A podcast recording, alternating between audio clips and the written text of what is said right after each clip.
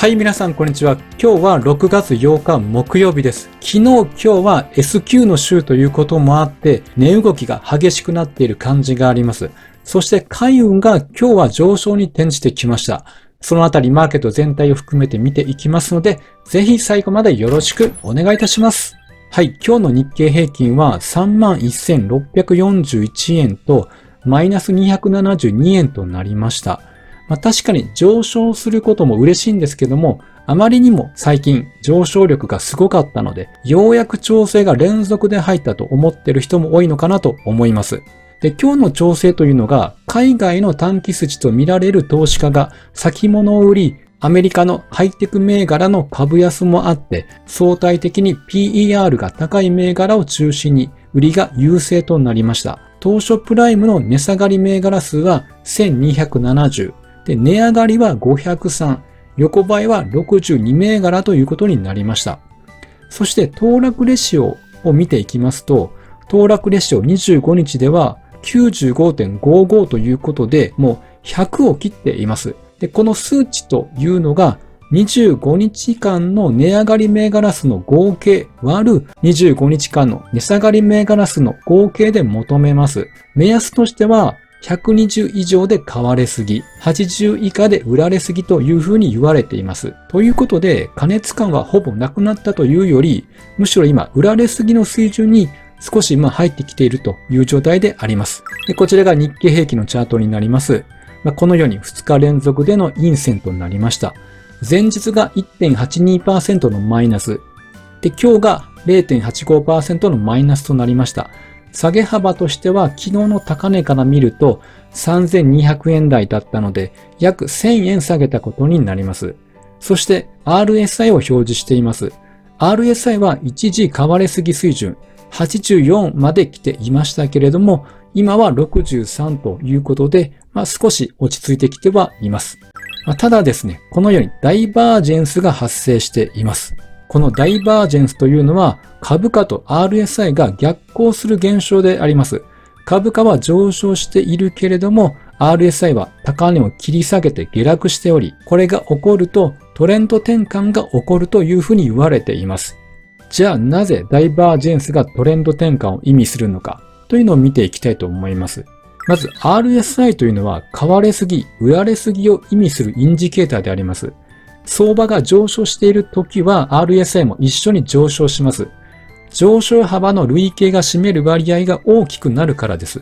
では、上昇の勢いが弱まってきたら RSI はどうなるかというと、RSI も同様に上昇への勢いが弱まり、70%以下になるか、70%を超えていたとしても高値を切り下げてくる。これが今の状態であります。つまり RSI のトレンドが弱くなってきているということになります。ということは株価が上昇しているにもかかわらず、RSI が下降トレンドであるということは上昇トレンドの勢いが弱まっているシグナルと。まあ、ということでトレンド転換の可能性を示すサインというふうに言われています。このように赤枠で囲った期間は RSI と連動していることがわかります。しかし、ここ最近は株価が上昇しているけれども、RSI は高値を切り下げている状態であります。ということは、テクニカル的にはトレンドの転換を示すシグナルが出ているという状況であります。まあ、なので、海外勢の買いが続いていて、上昇圧力となっていました。そして今週は S 九州の週でもあり、3万2000円前後にオプションの縦玉が積み上がっているので、それより上に行くか下に行くかの攻防が繰り広げられたりしています。で中には損失を出さないためにヘッジをかけている人もいます。まあ、とは言っても日本株への魅力が短期的なものではないので、一旦の調整が入った後は、惜しみをつけてくる可能性があります。なぜかというと、ダブルインバースの改ざんが積み上がってきているので、まあ、つまり下がれば買い戻されるからであります。まあ、ということで、この5月のような上昇一辺倒の相場というのは少し落ち着くのではないかというふうに見ています。そして今日主体別売買状況が発表されました。海外投資家は10週連続で買い越しに転じてきています。約5300億円と、まだ資金的には全然細くなってきていないです。そしてようやく個人投資家も買いに転じてきています。で、こちらが主体別売買状況と日経平均のチャートになっております。紫色が個人投資家を表しておりまして、青色が海外投資家を表しております。個人投資家が5月の半ば頃に約9000億円と大きく売り越していました。で、そこからの買い越しであります。で、ようやく海外投資家との方向性が、まあ、同じ方向に向かうかなといったところであります。これが今の現状であります。株価が上昇したここから先は、海外投資家がさらに買ってくるのか、それとも個人投資家も強い上昇トレンドが来たと思って買いに向かうのかというのがポイントかなと思います。このあたりの海外投資家、個人投資家の売買状況というのも株価の上下に絡んでくるので注目しておくといいと思います。では今日の注目銘柄を見ていきましょう。はい、海運の川崎汽船のチャートになります。株価は3325円。今日はプラス3.55%と上昇に転じました。というよりレンジで動いていて下げてきたところからの上昇といったところであります。まあ、決して上昇トレンドではないですね。で、5月の決算で最低500億円の追加還元を発表して上昇しましたけれども、上値の抵抗、この3450円あたりが非常に今までも抵抗になっている状態であります。で、今はだんだんと高値を切り下げてきていて、そして下値をこう切り上げてきている状態でありますので、少し幅が狭くなってきている三角持ち合いっぽくなってきています。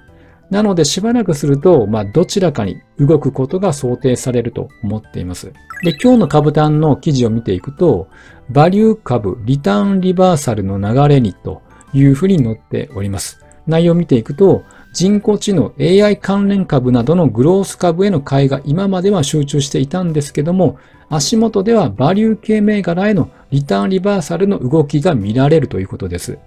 海運株はコンテナ船市況の悪化などを背景に調整局面にありましたけれども、目先売り一巡から買われてきているということです。まあ確かにそうなんですよね。NVIDIA の決算以降は半導体が買われて、そして今は一服している状態。その中で海運は以前より高配当とは言えないですけれども、それでも川崎汽船の利回りは6%以上あります。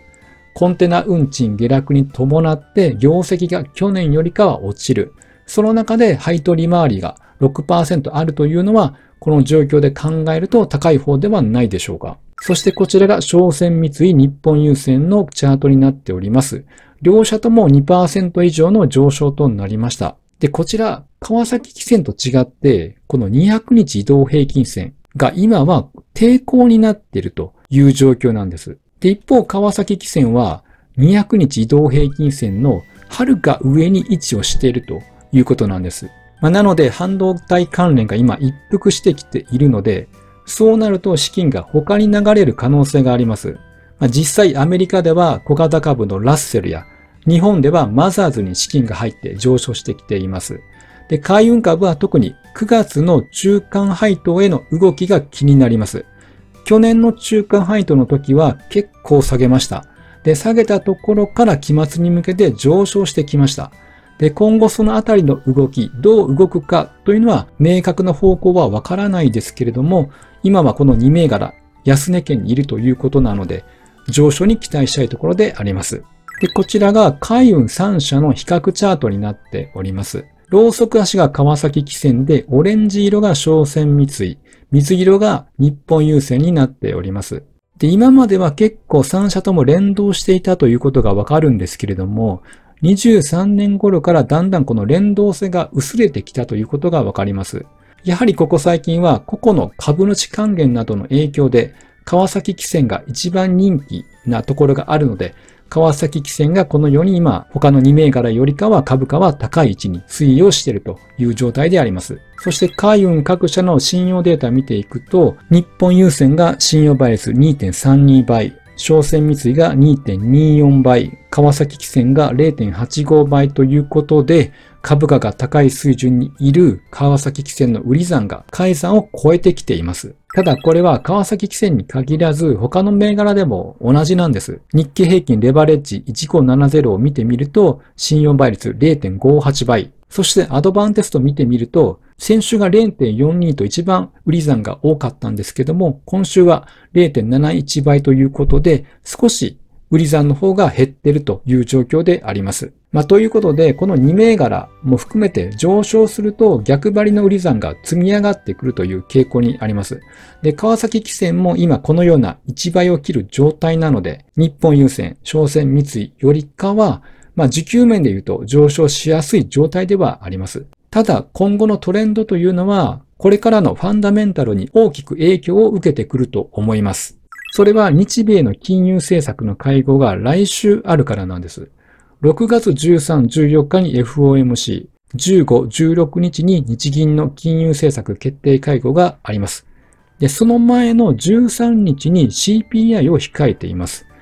で、ここ最近、製造業の見通しは弱くなってきていますし、物価は高止まっている。でも雇用者数は堅調という状態であります。で、6月の FOMC で利上げなし、で、日銀の方では金融緩和維持ということで、このシナリオでいくと、また円安トレンドが加速し、そして145円手前になって、財務省が動き出し、為替への牽制が入る。そうなると株価へ影響が出るのではというふうに見ています。まあ、もちろん他のシナリオもあるとは思うんですけれども、まあ、とりあえずは来週は相場のトレンドに影響を与えるイベントが控えているということなので、それまでは少し様子見ムードが漂うかなというふうに思っております。はい。では本日は以上となります。で、今回の動画、ノートでも記事として載せています。なので、ぜひ概要欄からもチェックをしてみてください。はい。では本日は以上となります。ぜひ高評価ボタン、あとチャンネル登録ぜひよろしくお願いいたします。